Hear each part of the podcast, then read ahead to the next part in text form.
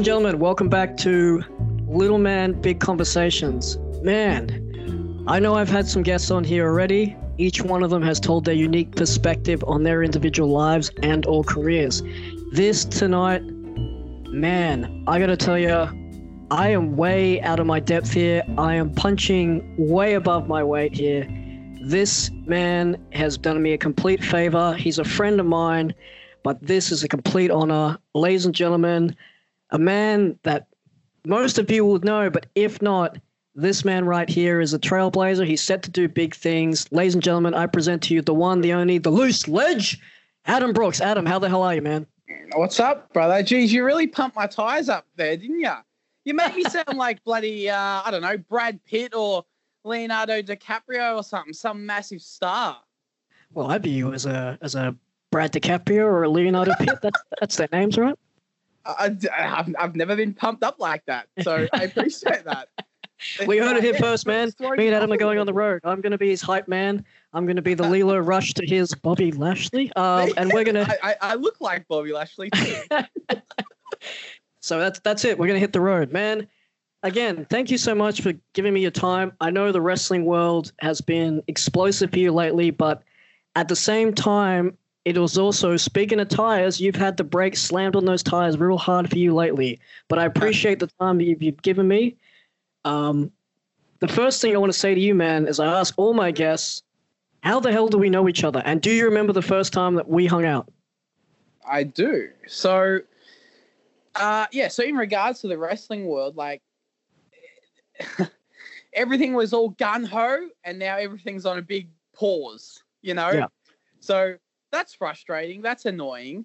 Um, luckily, you've caught me pretty early in this whole quarantine isolation bit, and I haven't lost my mind too badly just yet.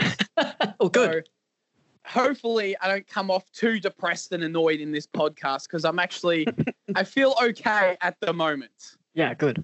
And I, I, I try not to watch the news because I just get angry, you know? Yeah, uh, no, three months, six months, you know, I was like, I don't want to hear it. Just wake me up when all this is over. man, I totally agree, man. The news out there, man, that every day it changes. It goes from 500 people to 100 people to 25 people to bars, taverns, casinos, everything you name it, it's closed. But hey, yeah. most important thing is that even though we don't have a gym, even though we don't have the casino, and even though our locals are closed, it is helpful to know that I can still go down the road and see Mary Sue and get my damn hair done. There you go. Well, see, I got I got my hair uh, I got my hair done before all of this because I thought that I was going to be on pay per view, and then that, that went to shit. so my hair's all sorted for how long, however long this is going to take. Well, if anyone sees Adam walking down the street, you'll know that he is in he is looking in fine form. Oh, dude, I'm not shaving until this is all done. I've told my, like yeah, I've told my misso I'm like I ain't shaving nothing until this is all over. Just I was just thinking, see, I want to see like what my beard looks like, and you know, stuff it, whatever. For those for those listening, you can interpret him not shaving to the best of your ability. I'll leave that open to interpretation. But yeah, Adam, I remember meeting you. I believe it was at a Venom show. You had flown up to Queensland. You were fighting our, the champion at the time, Tim Cade, and I remember sharing a locker room with you, and the boys were very hyped up to meet you. But it was my first time that I'd ever shared a locker room with you and met you. Do you remember that show? And do you remember us having our initial first conversation? I do. I do. Um, it was the first time I wrestled. I think it's the first, first and only time I've actually wrestled with Venom. Uh, yeah. Actually, it was a fun little place. Um, yep. And then yeah, meeting you. So I remember you tried to add me on my personal Facebook page. Yeah. Right? Yes. And a lot of people do this. And I feel I need to tell this so that people don't think that I'm a dick. Sure. Yep. But if I don't know somebody and they try to add me on like my personal page where, you know, I tend to use that for friends and family and, and all of that. Sure. I'll I'll just leave it. Yeah. You know. So if if there's people that are listening that think, oh, why is Adam not accepting me? He must be a dick. You know, it's not that at all. It's just I don't know you. So if I ever meet you and you turn out to be a bloody ledge and someone that makes me giggle, then hey, you'll probably get accepted and, and I know that you're a good person. So well, I'm, I'm I glad remember, I passed the audition. I remember like we were just hanging out at backstage, whatever, mm. and uh, we were just chatting, and uh, and then yeah, I, I said to you, I said, brother, like uh, I know you tried to add me. This is this is my rule. Uh, don't worry, like you you seem like a, a, a little legend. Uh, you know, it's all good. And then you know, obviously, you've made it onto the personal page, and yes. every now and then we chat, and then every time I see you, you know, you get a, a big hug and all of that shit. So yeah, that's the first time that we met, man. And yeah. did you come out with us that night, or was it AWA? I think uh, it may have been AWA you came out. Yeah, it was the AWA show. And I, for full disclosure, so it doesn't sound like I'm being a marky mark here, the reason I added you was because I was helping out with the production and the sound. So I needed to hit, get in contact with you and find out, hey, need to get this guy's video, need to get this guy's music. It's a yeah, big yeah. deal. I want to show want to make sure I have the right one. And damn, if I if I didn't go hunting, I ended up pulling down about three different entrance videos I found online, and I still ended up with the wrong one. Did you? yeah, I remember overhearing. I remember overhearing. You're at the desk, and um, I was just off to the side. I think I was putting my gear on, and you had you had said to the guy that was minding the desk at the time, "Oh, what video they got for me?" And they played it, and it came up on the screen. And I remember you sort of went, "Yeah, that's the wrong one." Uh, so out of the three, I still happens. chose wrong.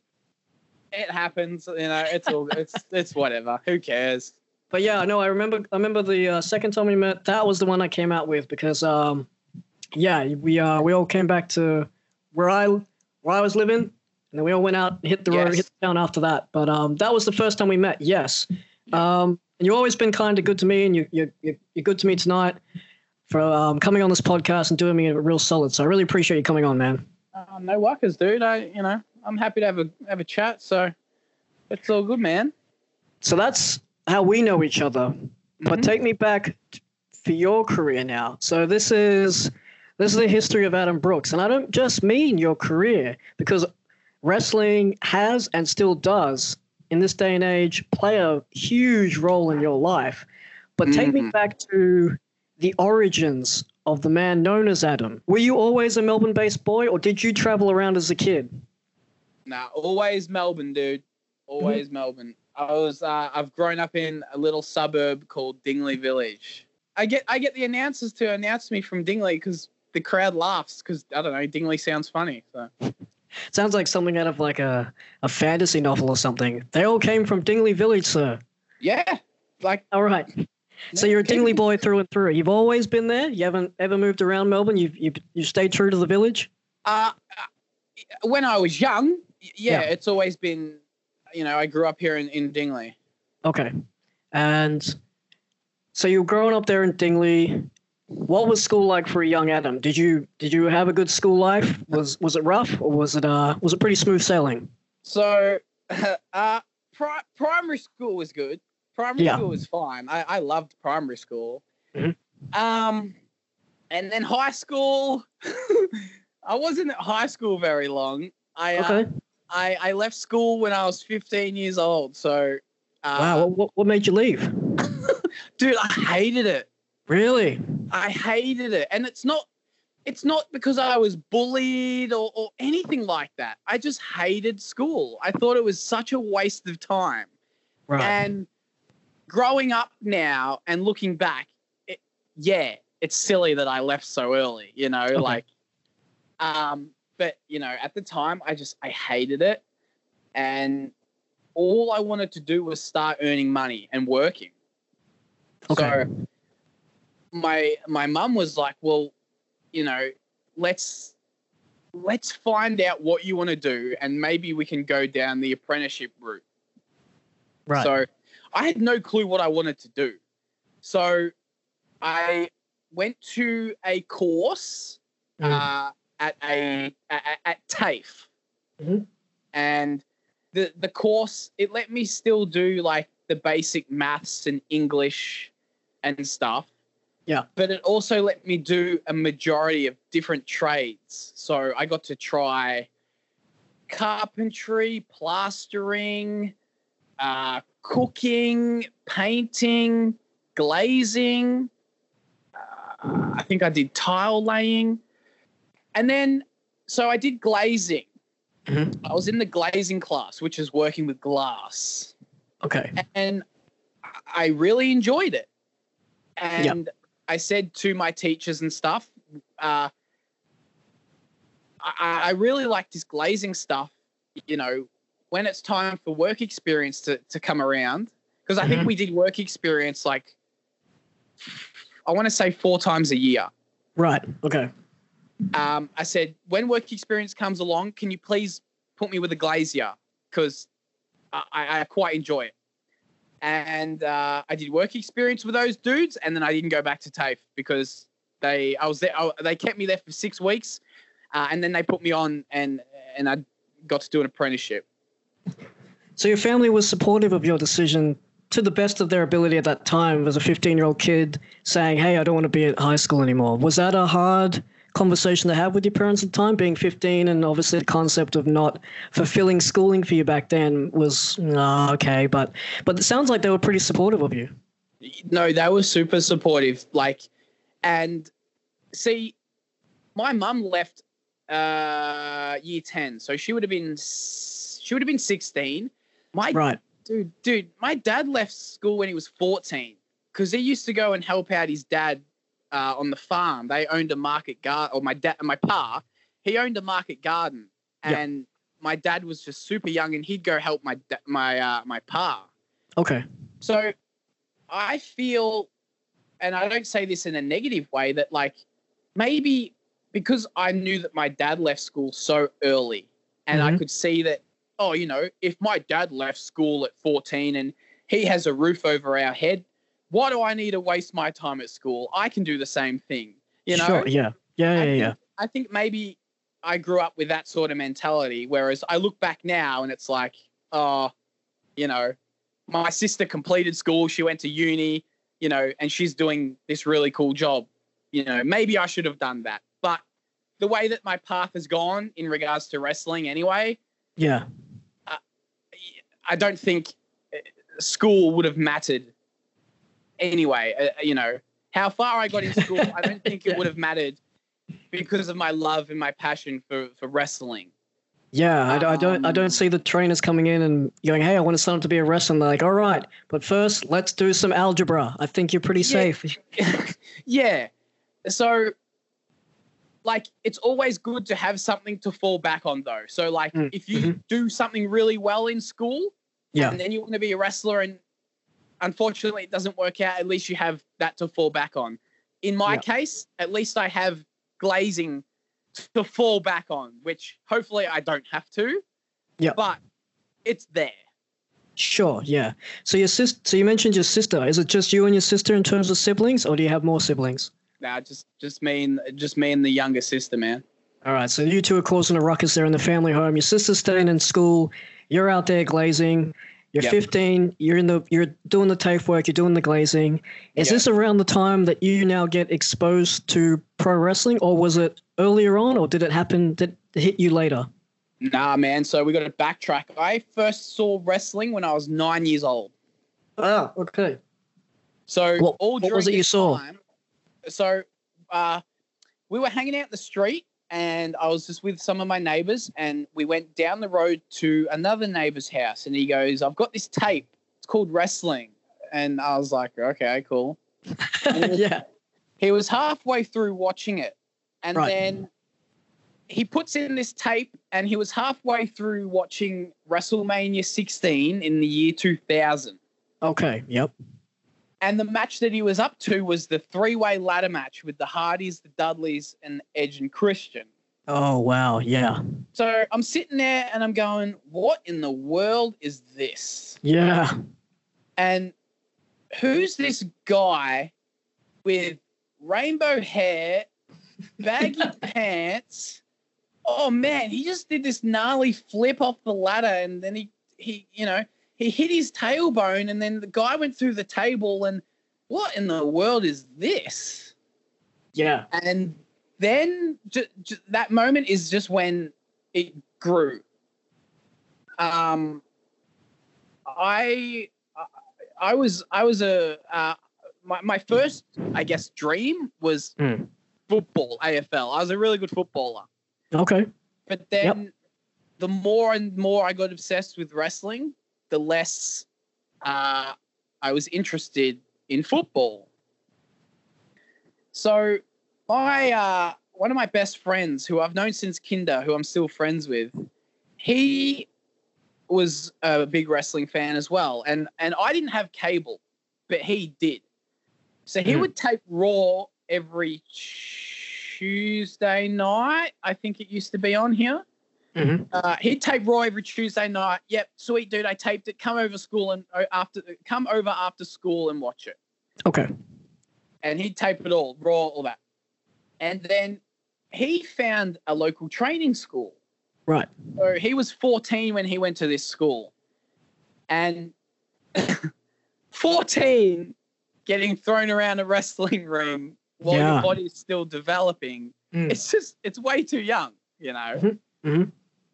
But he did it anyway. And then he didn't last because he's, you know, his back was always sore and his neck was always sore. And that's, that's, that's what happens when you first get into this. Yeah. Yeah. Your body, your body's not used to this shit, you know? Of course. So we'd mess around on the trampoline and stuff, and he saw that I just I loved it, and he was like, "Man, why don't you why don't you go to where I went and and get trained? Like, maybe this is what you got to do."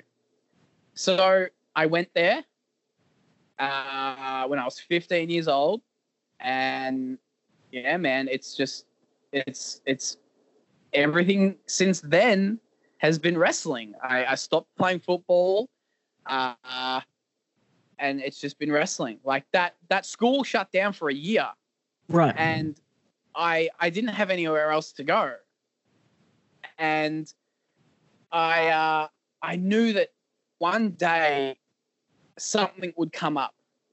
So like after school or after work and everything, like I would still.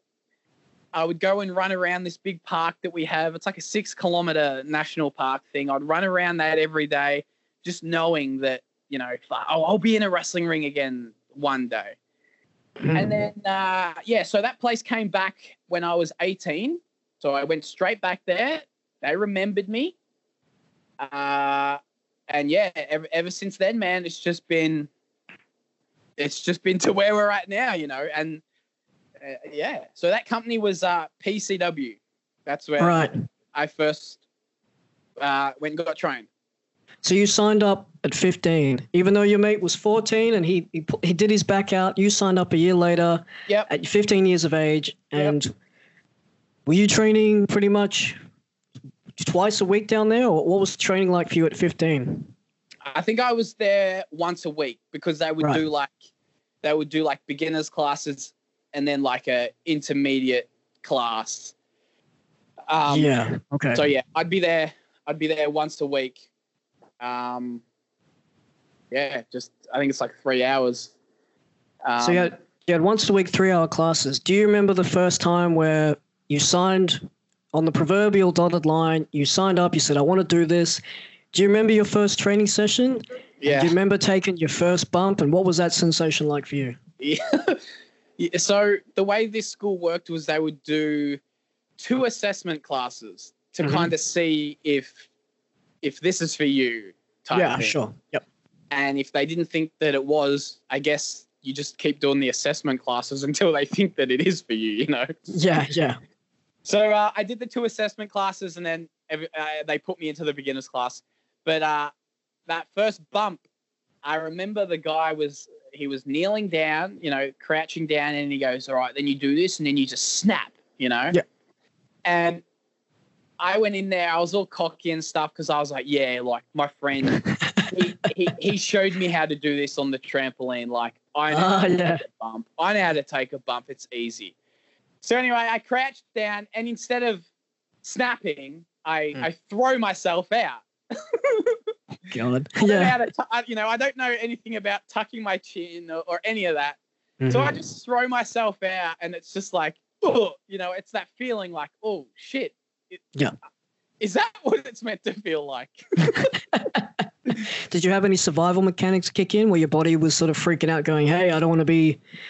This is this is new to me. I don't I don't like the fact I'm being aimed at the floor." Did you have that sort of jittery first session, or was it because of your love for sport and because of your history and doing um, AFL? Did you have that a much of a mechanic where your body was sort of wincing out and just sort of pulling out doing the move, or did you find it pretty much a simple process of just getting allow sort of understanding it a bit more freshly? No, I think I think I understood that like okay, I don't think that was right because it felt like that. Mm-hmm. mm-hmm. And then he said, "No, you've got to snap. You've got to snap, and then it won't hurt. Tuck your chin and chin and snap." So then I got the hang of that, and I was like, "Okay, yeah, that that feels a bit better." And then I remember later on when I'd been bumping a little bit more, and uh, we were taking Triple H knees. You know where he'd like shoot them off and then he jumps and he does that knee where he jumps and he kind of turns. Yeah, yeah, yeah, yeah. So we were taking those. Right. And I was being real scared about it. And I kept hurting myself on the bump and I wasn't committing. I was like, and then I got yelled at. The guy was like, stop being a pussy. You know, this isn't how you wow. do it. And he, and yeah. he yelled at me hmm. and it really pissed me off. So then I was like, all right, like, you know, fuck you. This is, you know, I'm going to commit and I'm going to absolutely attack this bump now. And then boom, I full took it, like attacked it, snapped it. It felt beautiful. And then he goes, see? He goes, you didn't be a pussy. You committed and it feels better. Yeah. And that kind of always stuck with me. And it's like, you know, you just got to commit. And I, whenever young kids ask for advice or mm. anything. Um, mm. You know, where where I go down and train now, whenever I see, if I ever see something, I'll just put a little bit of input in. But yeah, just you just got to commit. If you if you if you're scared and you you don't attack it, that's when you're going to get hurt. Really, you know. Yeah, that's exactly right. If you freak out and you think you're going to get hurt, that's usually the time. And hey, you're going to get hurt because you're thinking about it too much. And that's how accidents happen. But yeah. you've committed. Speaking of commitment, you've committed to your bumps, you've committed to the high knee, and now you have committed to pro wrestling training. that that school was only open for a year, but did you at any stage was that was that company at that time doing any live events? Did you have a debut, or were you still just training at that point? Um, so they they, they they've they've come back now and they constantly run, but yep. um, at the time when I was there when I was fifteen, they used to do shows, yeah, and mm-hmm. I'd go to some of the shows, but I, I didn't debut until I was 18. So right, okay. I, I debuted on um, their student shows, which they call their student shows slam shows. Right. Um, so yeah, I debuted on on one of those. I want to say February 2010. Okay. Yeah. Yeah. So you stayed with that company for a year you're what you're about 16 now and you don't debut till you're 18 do you immediately hit up what would become and what is now still known as melbourne city wrestling? Do you do you hunt them down during your off peak of training as it would be or does life happen and then wrestling sort of comes back into it into the fold? Nah so um i went back uh, you know i went back to training uh, when they reopened at 18 and then i was there yep. for like i don't know six months or something and then I started doing my I did my first match, and I don't believe MCW were around then. I think MCW may have come in. I want to say late 2010. I think. Yeah. So I was going. I, I wrestled this one match, and then uh, a promoter in Adelaide saw me, and I think the the guy who I wrestled, he was like a veteran guy, Mm-hmm. He, his his girlfriend put me over to this promoter in Adelaide, like saying, "Yo, this kid's decent, whatever." Mm. So, so the so during the week, I got a message from this guy saying, "Yeah, I'm from you know I live in Adelaide. I'm running a show. I want you to come up." And I was like, "Oh man, like people want me to wrestle interstate already. Like, oh, like I'm the man. Like, yeah, you know." Um, so I accepted that, and uh, I I drove myself all the way up there, um, and then there was only twenty people at this show. Yeah, and I was like, oh, okay, and. Mm. So my first match was like six minutes. Then my second match for this this company company in Adelaide they wanted me to wrestle for 20 minutes in a 20 minute draw. And I was like, whoa, like, what? You guys realize this is only my second match? And like, they're like, nah, nah, nah, you'll be fine. You'll be fine. you'll be fine. Yeah. And I'm yeah, like, yeah. okay. And then the guy that I was wrestling, he goes, yeah, so I'm thinking, you know, we do a match like RVD Jerry Lynn. He goes, have you seen that? I go, of course, yeah.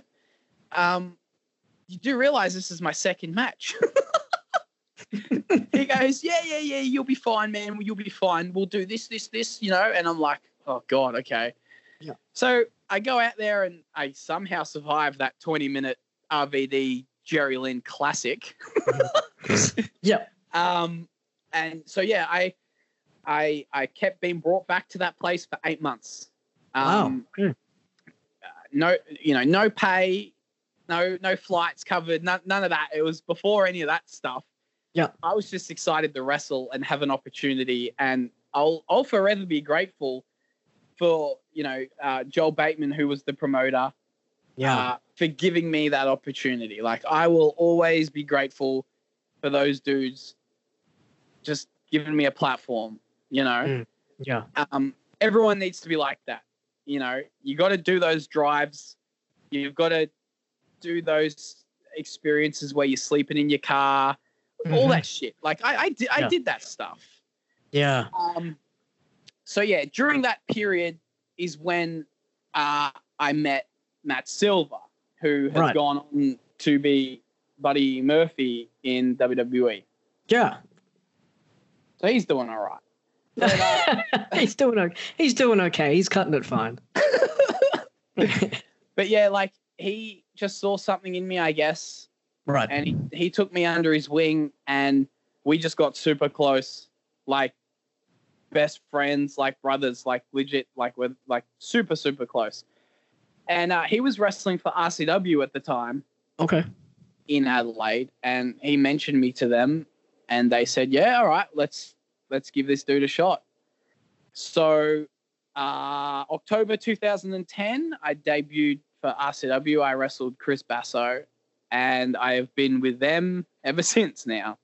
Right. Okay. Uh, and then after the RCW stuff, I believe MCW, uh, they transitioned from being ACW. Um, right. And then again, Matt was like, uh, you know, this kid's good. I want him with me. He can be like my little protege type deal. Uh, and yeah, we you know we just went from there, and I've been with MCW, MCW ever since. So, right. So that's kind of the beginning of everything.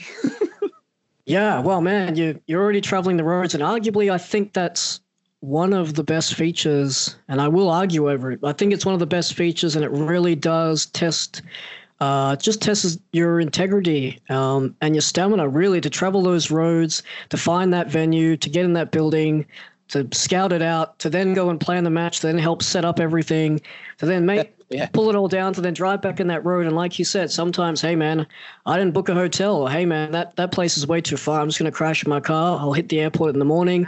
Yeah. Wrestlers are got to be a jack of all trade, man. Sometimes we've got to act like homeless people, do things for free for a sandwich and sleep in our car. Other times we're getting put in hotels and we're flying around the world. It, it varies at the best of times. Sometimes it's right what you need. Sometimes, hell, man, I do not want to be doing this show tonight. But you did the road traveling second show in. Were yeah. you prepared for that drive? How long was that drive for you? And were you excited? Were you nervous? Like, what was that first hitting that road and driving down? Did it feel like, hey, I'm sort of becoming a wrestler now? Like, this is what it's all about. This is what I've read or seen. Was that your feeling taking that first drive down? Yeah, like I, I, I was like, all right, like this is this is that first road trip. You know, this mm. is what they do in like WWE, like they travel yeah, roads yeah, yeah. and stuff. Like, yeah, this is you know, I'm doing this. But uh, I, I asked a few of my friends to come along because I didn't know these people. I didn't know these promoters. You know, mm-hmm. so uh, I just had some friends come along with me, and we did the drive. Um, and then yeah, we you know we all pitched in for a hotel because they weren't the company wasn't going to hook me up with a hotel you know. Yeah yeah, um, yeah. Uh, so yeah man so it's about eight hours. So i used to do wow. I i did that drive for three years. Wow. How, yeah. how often was that how often was that journey down to those shows? Was it every month every yep usually i was in adelaide once a month for three years. Wow. So once a month you're like man it's petrol day. Gonna make that eight hour drive. But did you drive with people every time to sort of swap over and make sure you had that eight hour trip, or did you gun it yourself on some solo adventures? Uh, at first, it was always by myself. Oh wow! okay. Then, yeah, and then um, I met Matt, and then me and him would just drive down to RCW all the time. Yeah. Together, and then there'd be the odd occasion where he wasn't there, but I was, so I just cruise up by myself. I'd done it numerous times. Yeah. Um, and then yeah, once once he left and uh, you know he, he went to WWE, that's when uh, the flying and stuff yeah. happened.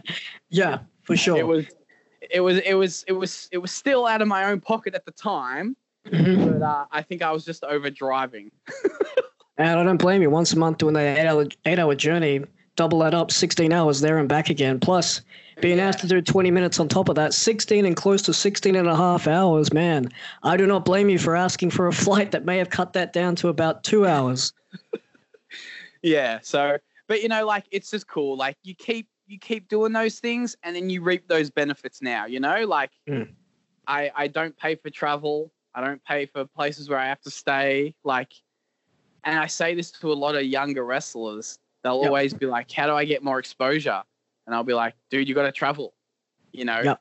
you've yep. got to, you've got to, at first, you've got to make your own way to these places. 100%. Yeah. You know, and just build that name. And that's when you can be like, hey, you know, help us out now because I've done this much for you, or I benefit this much, or I put this much effort in, or whatever, you know? Mm-hmm. Mm. Um, so, yeah, but like, I I, I, I still enjoy doing long drives like that. Like when I was in America for three months, mm, early last or mid last year, dude, they, they were, you know, I, we did a trip. Uh, I wrestled, I wrestled in North Carolina, and I right. had to, get, I had to get back to Florida. So mm-hmm. I'd been on the road since Thursday, Thursday, Friday, Saturday, Sunday. The, what the, year was this? 2019. Okay. Yep. Yep. So recent. Yeah. Last year. Yep. Um, yep.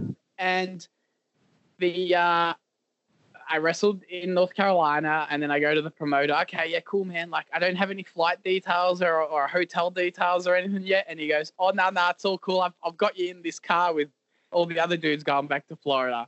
And I'm like, All right. Like, mm. lucky I've hmm. done this when I was young. You know, whatever. Let's do yeah. it. And it was yeah. a car full of good dudes. So it was an you know eight hour trip back to uh, Orlando. So. You know, oh man, those things like I think I think I, we did a trip LA into Tijuana, Mexico. I think that was about three four hours. You know, like whatever. You you got to do these things, man.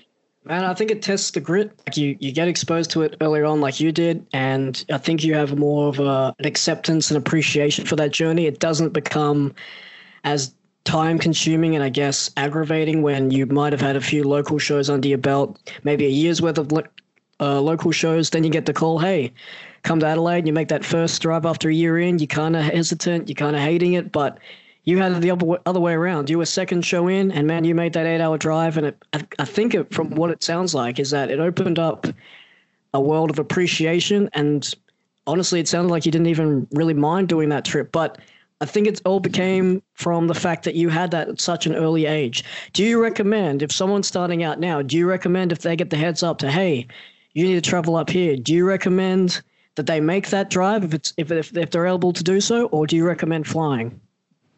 Drive. Yeah. Yeah. 100%. Okay. Yeah. Hundred percent. Unless, I mean, look, if if if if if someone wants to pay for their own flights, that's fine. Like, mm-hmm. cool.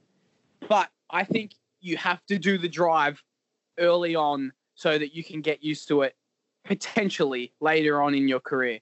Dude, like yeah. I'll have Matt call me when he's on the road. And oh, cool. I'll be like, oh, yeah, where you going? Oh, uh, Stanford. Oh, yeah, cool. How long's that? Oh, three hours. Oh, yeah, cool. You know, it's yeah. just, it's just, you've got to do it. Because if you ever want to get to like a WWE or something, they're still on the road driving. Yeah. Yeah. You know? I think that's I think that still tests the grit. It really does. It sort of sets the tone for your appreciation moving forward, man. But you've made those drives and you're still making the drive now. You are driven to perform at MCW. You have Matt by your side. He is mm-hmm. training you. He, you are being his protege on the show. What was it like cutting your teeth out at MCW? And uh, were you training for a while under the tutelage of Matt before you debuted there, or was it were you his manager, so to say, getting out there and getting the live crowd exposure? How did that sequence of events work?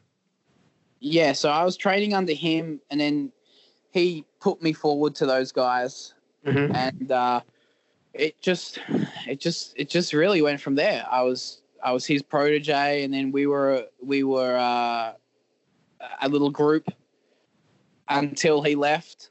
Yep. Um, yeah, man, like that's that's really the the the the, the early story of MCW.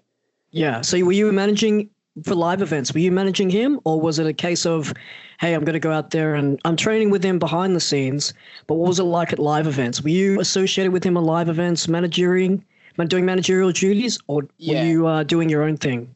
Nah, it was managerial stuff, and yep. then worked into tagging with him Okay, yep. And then yeah. Now we fast forward now from 2010 to 2012, and now you have turned on your mentor Matt. You hit him with a chair and you cost him his championship against Mike yeah. Peterson. Yeah, yeah, yeah. So I would have turned on him early 2013, uh, and then we had our final match together uh, on a show in uh, April 2013. That was that was his idea. He he said, "I want to wrestle him before yeah. I leave. Uh, you know, I want to do the honors for him."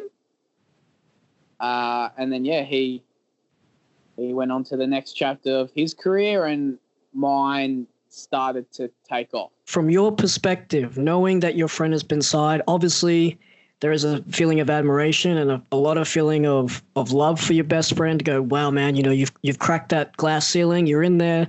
You're in the fold now. Talk me through what it was like when he took that flight and were you starting to, going back to MCW and having him not be in that locker room? How did you feel then? Did you feel like, all right, now it's time to make it on my own steam? Did you feel a bit lost or were you feeling pretty good about the whole thing? Uh, no, I was pretty good about it. I, mm-hmm. I because I was like, right, he's gone. I'm on my own now, you know, and that's how I looked at things. And I sort of knew the direction that they were going, and I knew that the ball was in my court, sort of thing. So it fired so, you up. Yes, hundred yeah. percent. So okay. I was just ready to get, get in there and, and and just kill it. Right. So this is where you've been. You start floating around the main event in MCW. You start having these like absolute caliber matches with guys like Carlo Cannon and Slex. And uh, 2013, you're approached by Dowie James and you create a group called the Loose and the Reckless. Where the hell did that name come from? Where did the loose ledge come from? Oh God. yeah. Uh so we were on it. We're so it was it was Matt's last trip at RCW, right? And me, him, and a few of the other boys yeah. We thought we'd make a weekend out of it.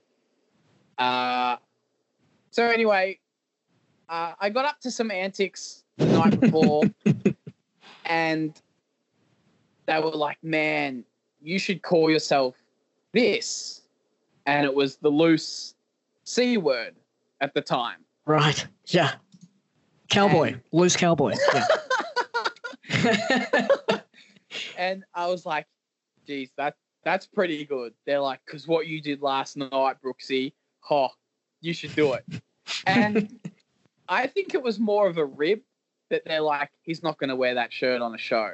Yeah. But I was young and I didn't know, or I don't think they were trying to rib me. I don't know. But mm-hmm. I was like, yeah, yeah, yeah, yeah, whatever, whatever. So I wore this shirt out during the show, and a few people were like, oh my God.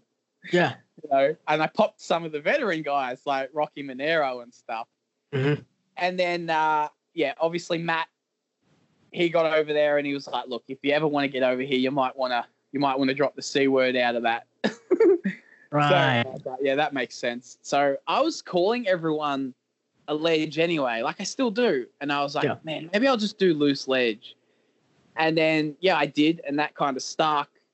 Um, but like now, I'm sort of trying to phase that out slightly because it's people overseas don't really understand what that means, you know? Mm-hmm. Yeah. So now we're just going with like the greatest legend of all time because people understand that more. Yes, the the gloat. Yeah. Yes, yes, but the whole thing with Dowie, uh, that see, like I I thought we were going in. So this is me being young. I thought mm-hmm. we were going in this one direction, and I was like on the cusp of like doing this stuff. And then they go, "Oh, you know, we're going to do this thing with you and Dowie," and I was like, "Oh, you know, mm-hmm. like I didn't really want to do it." Okay. Yeah. And I don't think he did either. Wow. Okay. But I think both of us were just so, I guess, frustrated with what they were doing with the both of us. We were like, you know what, stuff it. Let's just make our stuff the best stuff on the show. You know, right. like we didn't ask for this, we didn't want this, but we're going to make it the best. So I think we just kind of, that was our attitude. And right. we did some pretty good stuff as a tag team. Mm-hmm. Like we built quite a name for ourselves at MCW, hence why you have kind of bounced back and forth with it more recently. Mm. Um, so yeah, we did that whole thing, and then like I was still really frustrated at MCW, just creative wise with things that were mm-hmm. going on. Right. So I left. Uh, right. In I want to say like maybe at the end of 2014, I think I left. Yeah. Right. So you, you, you do the tag thing with you and Dowie. Yeah. You you end up winning the titles towards the end of 2013. Your reign, according to the dirt sheets here, your reign lasted for just over a year, 378 days. You drop yep. the belts, and then you decide to walk away. Yeah. So you you, you were you were frustrated with creative at that standpoint. Yeah. Were you feeling burnt out, knowing that you had just spent pretty much four years full time doing wrestling? I don't think I was burnt out wrestling. Like I was still wrestling heaps, and okay. in, my schedules picked up more. Okay, so you, you were still recent, active in, in, recent years. Yeah, I, I, was wrestling still all over the place, just except for MCW because I was just frustrated creatively, and then there was some other political stuff that I I, I wasn't happy with, and you know I was young. I I didn't handle it the best. You know. Yeah. Cool. Whatever. But then uh, eight months later, uh, we sat down and we chatted, and I went to a show, and I was like, man, like I should be here, you know? Mm-hmm. Yeah. And uh, you know, we sorted it all out, and then uh, you know, we went back there, and then it's it's just been all it's been all sweet ever since. You know, I'm I'm uh, I, you know that that younger stuff matured me. You know, like cr- creatively now um, I don't care. You know, just okay. I'll rock up. Tell me what you want me to do. I'll go out there. Let me wrestle. I'll kill it. Cool. Pay me. I'll go home. You know, like right. I'm just so much more chilled out now. I don't care about winning or losing or any mm. of that. You know, just just let me wrestle. You know. Yeah. Yeah. Yeah. yeah. Who cares about storylines or belts or any of that bullshit? yeah. So you were feeling so you came back to it. You took uh, you took some time off. What was life like for you when you were taking that time off? Did you think, man, uh, yeah, I'm still wrestling. I don't know if I want to go back there, but what was life for you when you weren't on the road, when you weren't doing these shows? Do you did you have time to sort of reassess and reevaluate now that you're doing these sporadic shows as opposed to being religiously down at MCW? Um, I, I mean, I was still doing my thing at other places, and I kept my eye on what they were doing. Mm-hmm. Um, and then that I, I just I noticed some certain things they were doing and certain people they were using, and I, I'd compare myself to them, right? And I'd be like, uh, all right, maybe it's time to have a chat because I was really close with uh, one of the guys that used to book.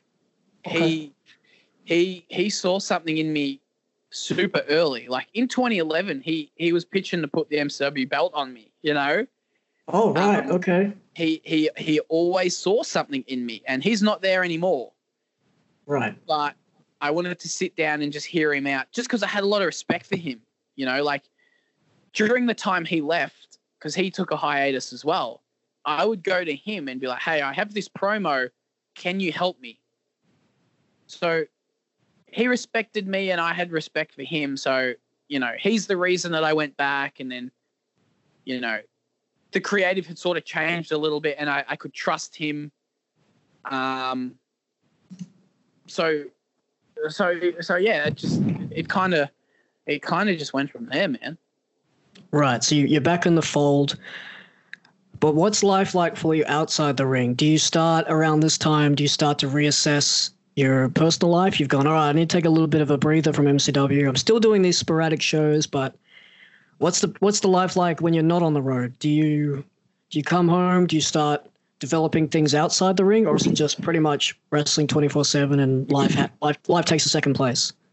Um, well, I I uh, I got involved with a bird around that time, so I mean, I guess I guess I had that outside of like an MCW or something, but yeah, yeah, you know, was she a fan? Did she know who you were and what you were doing, or was it just a complete unknown? Uh, no, she was she was in the business. oh, okay, yeah, all right, we'll keep it at that. Yep, fair enough. Say no more. All right, so she's in the business. She knows all about you. Okay, yep. Yeah. Right. So you developed a relationship with um, a, a, a co-worker, I guess, to the best degree. You guys start yeah. dating for a while do you guys end up on shows together, or is it more like uh, you do your career, I'll do mine? But hey, we both understand this is how the business and this is how it works. No, we were on shows together, and then okay. we we ended up doing some tag stuff together, some right. stuff.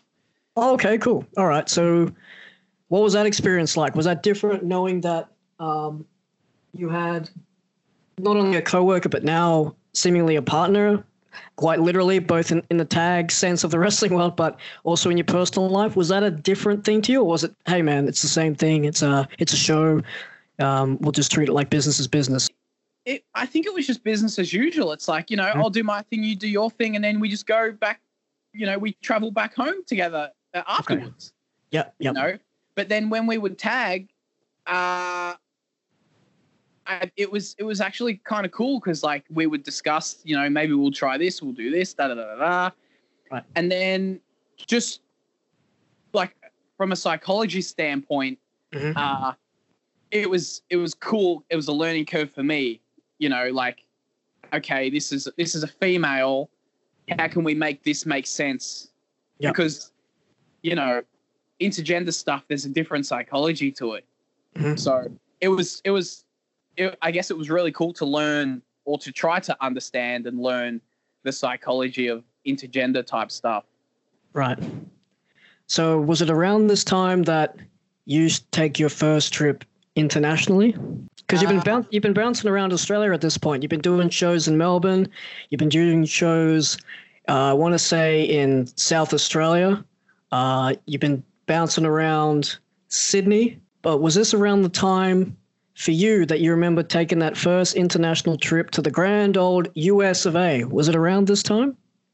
Uh, so I actually, this is ironic how everything's actually worked out, but I right. went, I went to America for the very first time in, it would have been April 2013. It was, I remember it was two days after me and Matt wrestled. So okay. Yep. There, I went there to do a tryout seminar camp with ROH. Okay, right. And it's just ironic how everything's kind of worked out. Yeah. So I did that, but then in 2015, I went overseas again for six weeks. Yeah. Um, and then I did the indies and, and stuff there.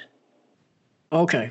And so what was, was that? first time I, I actually wrestled on shows overseas. Right. And what was that? So that was your first experience since 2013. Was the system over in the States vastly different to what you'd been used to, or was there some similarities there for you?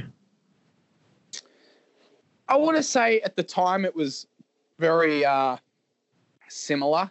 It right. was I, I, I was working. I mean, I was pretty lucky to work on certain shows, right. but some of them were still small shows. But some of the bigger shows that I worked on during that that trip was like uh, we drove into Canada to to wrestle on Tommy Dreamer's House of Hardcore. That was wow. Kind of, that was okay. kind of big. Yeah, uh, yeah, definitely. I did I did I did uh remember that Global Force Wrestling that Jarrett tried to start up?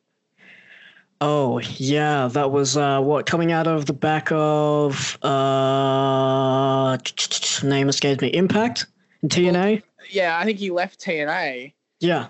Um, and he tried to start up this Global Force thing. So I, I got to wrestle on two of those Global Force shows. Mm-hmm. Um, I did uh, I did FIP, which is like the sister company to Evolve. Right. Okay. Um, because Evolve was Evolve was always like a big goal that I wanted to to try do, but I guess that's not happening anytime soon. but uh, yeah, I you know I got to work on some pretty decent stuff then, but it was very much the same as Australia. Like the that first uh, trip, the House of Hardcore trip, yeah. Dude, a eight hour drive into Canada, you know, like. Right. Um, yeah. I, and I, that trip, I, uh, I stayed with a guy called Kevin Keenan, who he used to be a referee in WWE. Really cool dude. He came down for a, uh, uh, he did a few shows in Melbourne and he was like, look, if you're ever overseas, let me know. There's a bed at my place, man. I'll help you get booked. Wow. And like, he was awesome, dude. All he wanted for six weeks of staying at his house was a t-shirt. Didn't oh, need me to wow. pay him nothing. Absolute legend. I, he, he's the man. Love him. Are you still in contact with that guy today? Yeah, yeah. Wow, that's some honesty right there, man. That's that's that's the good side of the business. Do yeah. it all for the t-shirt. Crash them, crash at someone's house. Do the shows. That's how it should be, man. So you've yeah. you're in Niagara Falls, Ontario, Canada, for the House yeah. of Hardcore 14. Shortly after then, you travel down the road. You're in North Carolina for PWX. Yes. After that, you hit up Florida. You're in Maryland. You're in New Jersey. Then you're back here for House of Hardcore 15. You've come back home to Melbourne. Yeah, yeah, yeah, yeah. What was that? What was that small stint of American shows like? Did it all happen like in the blink of an eye, where you're like, "Man, I don't have time to appreciate it," or did it did it sink in when you finally hit home turf and went, "Wow, what a what a whirlwind of an experience that was. Yeah, I think it hit when I got home because I I was there, I was only there for six weeks, but I was wrestling every single weekend. Mm-hmm. Um, uh, yeah, dude, I, I landed and I was like, oh, man, like I think I did something pretty decent at the time. Yeah. Um. So yeah, it was just all right. I'm back home now. Right. Let's uh focus on on the next the next goal.